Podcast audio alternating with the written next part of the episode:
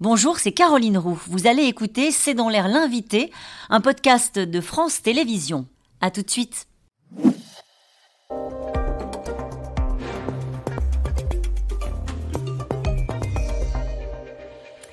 Bonsoir à toutes et à tous, bienvenue dans C'est dans l'air. Mon invité ce soir est Christophe Deloire. Bonsoir. Bonsoir. Merci d'avoir accepté cette invitation. Vous êtes directeur général de Reporters sans frontières. Je voudrais que nous commencions cette interview en parlant de Evan Gershkovitch. Il a 31 ans, il est correspondant en Russie du Wall Street Journal, on le voit là sur la photo, et il a été arrêté jeudi par des agents du FSB, les services secrets russes. Il est accusé par les Russes d'espionnage et depuis son arrestation, le ton est un peu monté naturellement entre Washington et Moscou. Euh, qu'est-ce qu'on sait de lui? Il a été emprisonné?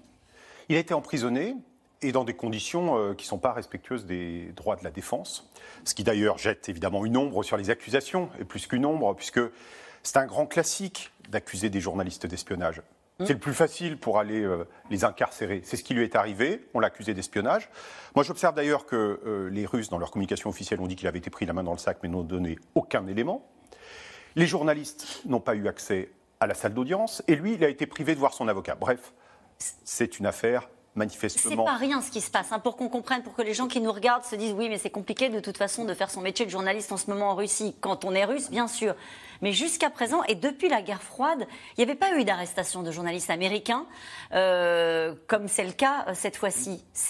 On, on, sait effectivement à quel point Poutine a mis une chape de plomb sur la société russe en éradiquant euh, le journalisme indépendant, en, éteignant le pluralisme dans ce pays, mais il avait laissé une forme de liberté difficile, de liberté contrainte aux journalistes étrangers. Alors, de nombreuses rédactions déjà avaient commencé à évacuer Moscou la BBC, des chaînes américaines comme euh, CBS, CNN euh, étaient partis.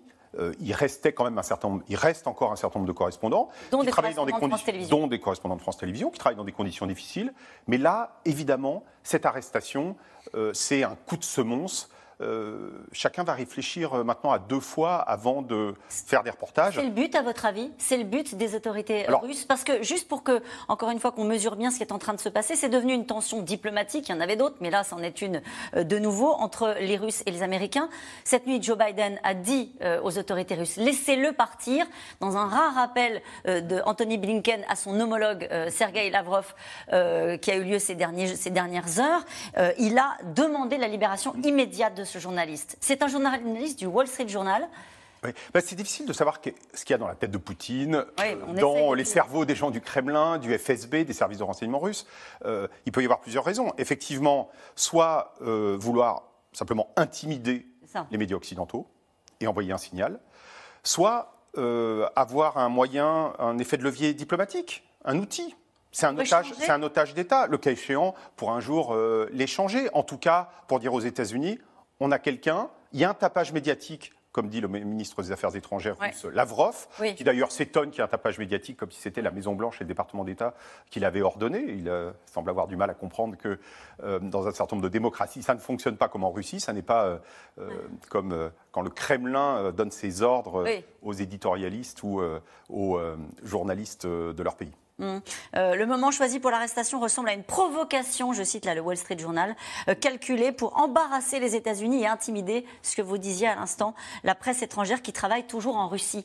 Euh, est-ce qu'un journaliste d'un média occidental qui travaille en Russie sait qu'il est espionné, suivi, surveillé? Ah ben, C'est un contexte évidemment dans lequel c'est quand même un régime policier. Donc évidemment que les journalistes euh, font euh, extrêmement attention. Évidemment qu'ils doivent prendre des mesures pour leur sécurité, ne serait-ce que leur sécurité euh, numérique, au-delà de la sécurité mmh. physique. Que le Kremlin est un régime qui n'accepte pas que les gens travaillent librement et qui donc fait en sorte, même quand ils ne portent pas atteinte directement, de manière visible, à la liberté de la presse, mais fait en sorte soit de surveiller, soit de manipuler, parce que c'est un régime qui quand même est très créatif. Et, lorsqu'ils prennent des libertés, euh, c'est très compliqué pour eux de rester sur le territoire. Je pense naturellement à l'exfiltration à laquelle vous avez participé de cette journaliste russe. On s'en souvient, qui était arrivée au tout de la, guerre en disant non, non à la guerre. Hein. On, la voit euh, euh, ici, Marina Ovzianikova, qui risquait sa vie si elle restait en Russie. Ah ben, la situation des journalistes russes, elle est beaucoup plus difficile. Il n'y a plus du tout de médias indépendants en Russie aujourd'hui dont les journalistes sont capables de travailler. Donc ils sont partis en exil. Ça a été une vague d'exil avec des centaines, des milliers de journalistes qui aujourd'hui sont en Europe, qui reconstruisent des médias, euh, sont en Europe, aux États-Unis, mais principalement en Europe, essaient de reconstruire des médias à destination de, la Russie, euh, dans les pays baltes, en Allemagne, aux Pays-Bas, c'est euh, les pays où il y a le plus de journalistes russes. nous, des, centaines de journalistes nous ont demandé de les aider, ne serait-ce que de manière administrative, et nous avons coordonné l'évacuation de Marina Ovsianikova, cette journaliste à la pancarte, emblème de la lutte contre la propagande depuis le 14 mars, le jour où elle a sorti euh, cette pancarte. Et ça a été une évacuation. Euh, c'était un film de Hollywood, euh, puisqu'elle était assignée à résidence, à son domicile, à Moscou, avec des gens autour d'elle, y compris de sa famille, qui étaient pro-Poutine et qui pouvaient la dénoncer. Elle avait un bracelet électronique au pied. Bref, ce n'était pas évident de partir pour franchir une frontière et se retrouver sur le territoire européen. Euh, et, d'ailleurs, la difficulté qu'on a à chaque fois, d'ailleurs, que sur C'est dans l'air, on commente l'opinion russe, que pensent les Russes, c'est très compliqué. Euh, et vous bataillez, vous, pour la création d'un bouquet de chaînes diffusées gratuitement euh, de l'information, pas de la propagande, qui pourrait, dont on pourrait se dire, on est à peu près sûr que au fin fond de la Russie, on entend aussi un autre son de cloche, à savoir un récit qui est porté par un journalisme indépendant.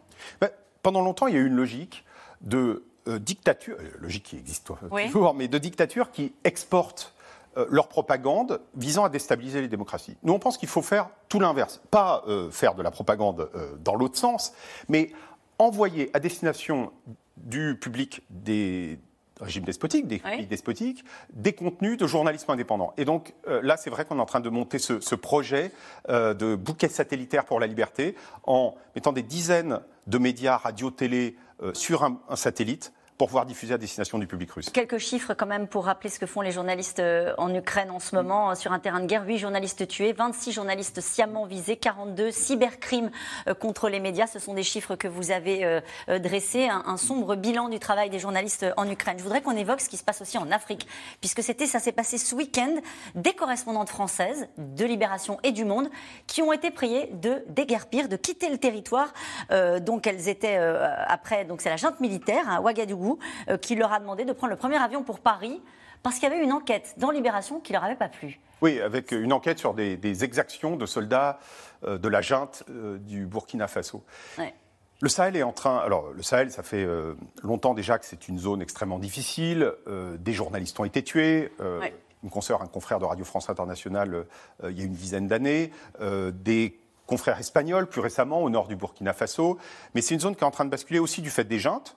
Au Mali, et maintenant au Burkina Faso, et des juntes qui, euh, euh, après un coup d'État militaire, essaient d'asséner un coup de grâce au journalisme, et notamment euh, à des chaînes emblématiques ou à des médias emblématiques. Mmh. Alors là, qui sont notamment français s'agissant du Burkina Faso. il y a eu la suspension de Radio France Internationale, la chaîne internationale française, puis de France 24. Là, les deux correspondantes de Libération et du Monde. Bref, euh, ça fait beaucoup, c'est une zone qui, bascule. On, a publié précisément ce matin un rapport qui intitulé euh, Dans la peau d'un journaliste au Sahel. Et être un journaliste au Sahel, c'est être confronté aujourd'hui à des nouveaux cadres de régulation euh, dans des pays qui pourtant étaient des pays relativement florissants des points de vue des médias. C'était le cas du Burkina Faso, mais qui sont en train de basculer des, endroits où il est très compliqué désormais de, faire ce métier-là. La question qu'on peut se poser maintenant, c'est est-ce que le métier de journaliste est encore un avenir? Alors les gens qui nous regardent se demandent pourquoi moi je pose la question. Eh bien, je vais vous montrer des images que vous avez forcément vues passer dans les médias. Euh, on, le, on, les doit au logiciel Midjourney, c'est un logiciel d'intelligence artificielle. Alors on a vu le pape en doudoune, on a vu euh, une, là on a vu Emmanuel Macron aux prises avec euh, des forces de l'ordre, avec un visage plein de violence. On a eu donc euh, le pape en doudoune qu'on va voir passer, ou une personne âgée au moment du grand débat sur les, violences policières, une personne âgée violentée euh, par la police. Ces images-là que vous avez vues passer sont fausses. Euh, comment est-ce que les gens qui nous regardent vont faire le tri? Comment, à la place qui est la vôtre, est-ce que vous vous inquiétez du fait que l'IA, l'intelligence artificielle, débarque dans notre métier? Ça débarque pas dans notre métier, ça débarque dans nos vies, dans nos vies d'êtres humains, de citoyens, pour tout le monde. C'est vertigineux de se dire qu'on peut nous, nous inventer des, fausses réalités. Euh, alors là, on peut se dire, tiens, cette photo, elle a l'air euh, ratée, on, arrivera à déceler. Mais ces évolutions sont tellement fulgurantes. La capacité de création, de production de contenu euh, de l'intelligence artificielle pour des photos ou pour du texte est tellement rapide, massive, mm. qu'effectivement, il y a un risque qu'on se retrouve, euh, vous savez, comme dans ce mythe de Platon, dans une caverne, et on ne voit du monde que les ombres. Et on ne sait pas plus que ça. Mm. Et donc, finalement, ça rendra le journalisme encore plus nécessaire, parce qu'on aura besoin quand même de gens qui puissent aller vérifier que ce qu'on nous présente est conforme à la réalité. Il y aura toujours besoin d'aller sur le terrain?